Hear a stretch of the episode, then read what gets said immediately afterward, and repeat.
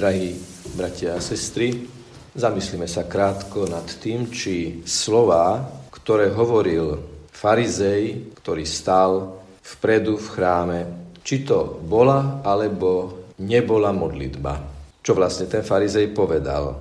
Ďakoval Bohu, že nie je ako ostatní ľudia. Potom aj vymenoval, že nie je vydierať, že nie je nespravodlivec, nie je cudzoložník a nie je ani ako ten mýtnik, ktorý stojí vzadu. A potom Boh hovorí, že sa dva razy do týždňa postí a dáva desiatky zo všetkého, čo má. Je toto modlitba? Je toto rozhovor s Bohom? Je toto rozhovor s Otcom? Lenže kto hovorí, že je lepší ako tí ostatní, pokladá ich za svojich bratov a za svoje sestry. A ak ich nepokladá za svojich bratov a sestry, pokladá Boha, ku ktorému sa modlí za Otca. A keď Bohu hovorí, že sa postí a že dáva desiatky, ale druhých ľudí nepríjima, je to skutočne Boh, ktorému sa prihovára? Prihovára sa Bohu alebo hovorí o sebe a v skutočnosti je zaciklený, uzavretý sám do seba. Druhá časť Evanielia je o mýtnikovi, ktorý sa obrácia k Bohu pokorne a uznáva pred ním, že je hriešný a potrebuje Božie odpustenie. Bože, buď milostivý mne hriešnemu. Ja som hriešnik, ty si Boh a si milosrdný Boh, ktorý mi môžeš odpustiť.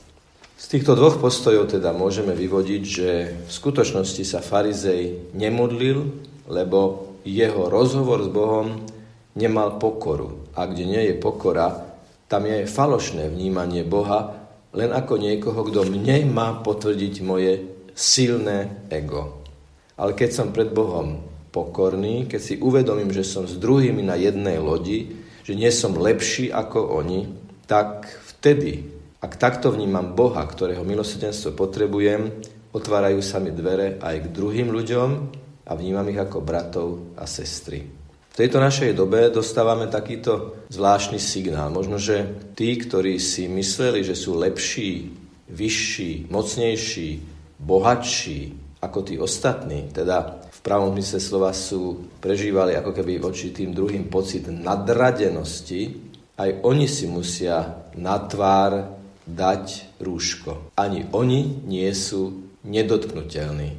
Ani oni nie sú tí, ktorých sa koronavírus nemôže dotknúť. Táto situácia, do ktorej sme sa dostali, nás učí okrem iného aj tomu, že sme všetci na jednej lodi, rovnako zraniteľní, rovnako infikovateľní, rovnako je možnosť, že môžeme aj druhých nakaziť a preto všetci, bez výnimky všetci, máme nosiť rúško v adekvátnych situáciách, ktoré nám predostierajú odborníci. Dokonca z iných krajín máme signály o tom, že túto infekciu chytili aj hlavy štátov, aj ľudia na popredných miestach spoločenského rebríčka, herci, umelci, politici, predsedovia vlád a tak ďalej. Tento vírus nás učí, že sme bratia a sestry a máme stať pokorní pred Bohom prosiť o jeho milosrdenstvo, prosiť o to, aby on z nás urobil bratov a sestry. To, že sme limitovaní v pohybe, to, že sa žiada a je zodpovedné nekonať rizikovo, nás učí, aby sme si začali jeden druhého všímať už nie ako tí, ktorí hovoríme, že ja som lepší ako ty, ale ty si môj brat, ty si moja sestra. A ak máme v okolí človeka, ktorý potrebuje pomoc, ktorého sme možno predtým nejakej možno len myšlienke odsúdili, tak máme veľkú šancu povedať, opýtať sa, nepotrebuješ pomoc? Lebo Boh je náš Otec.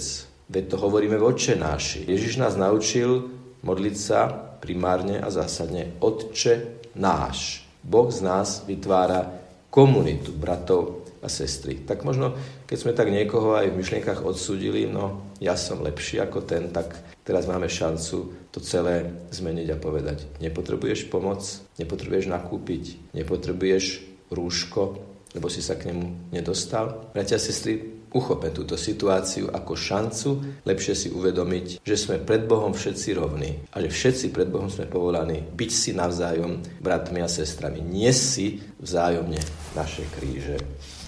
Majme na pamäti tie prislúbenia, ktoré nám sprostredkoval dnes v prvom čítaní prorok Ozeáš. Boh nás uzdraví, On nás ošetrí, On nás oživí, On nám pomôže vstať a budeme žiť pred Jeho tvárou. Nech je pochválený Pán Ježiš Kristus.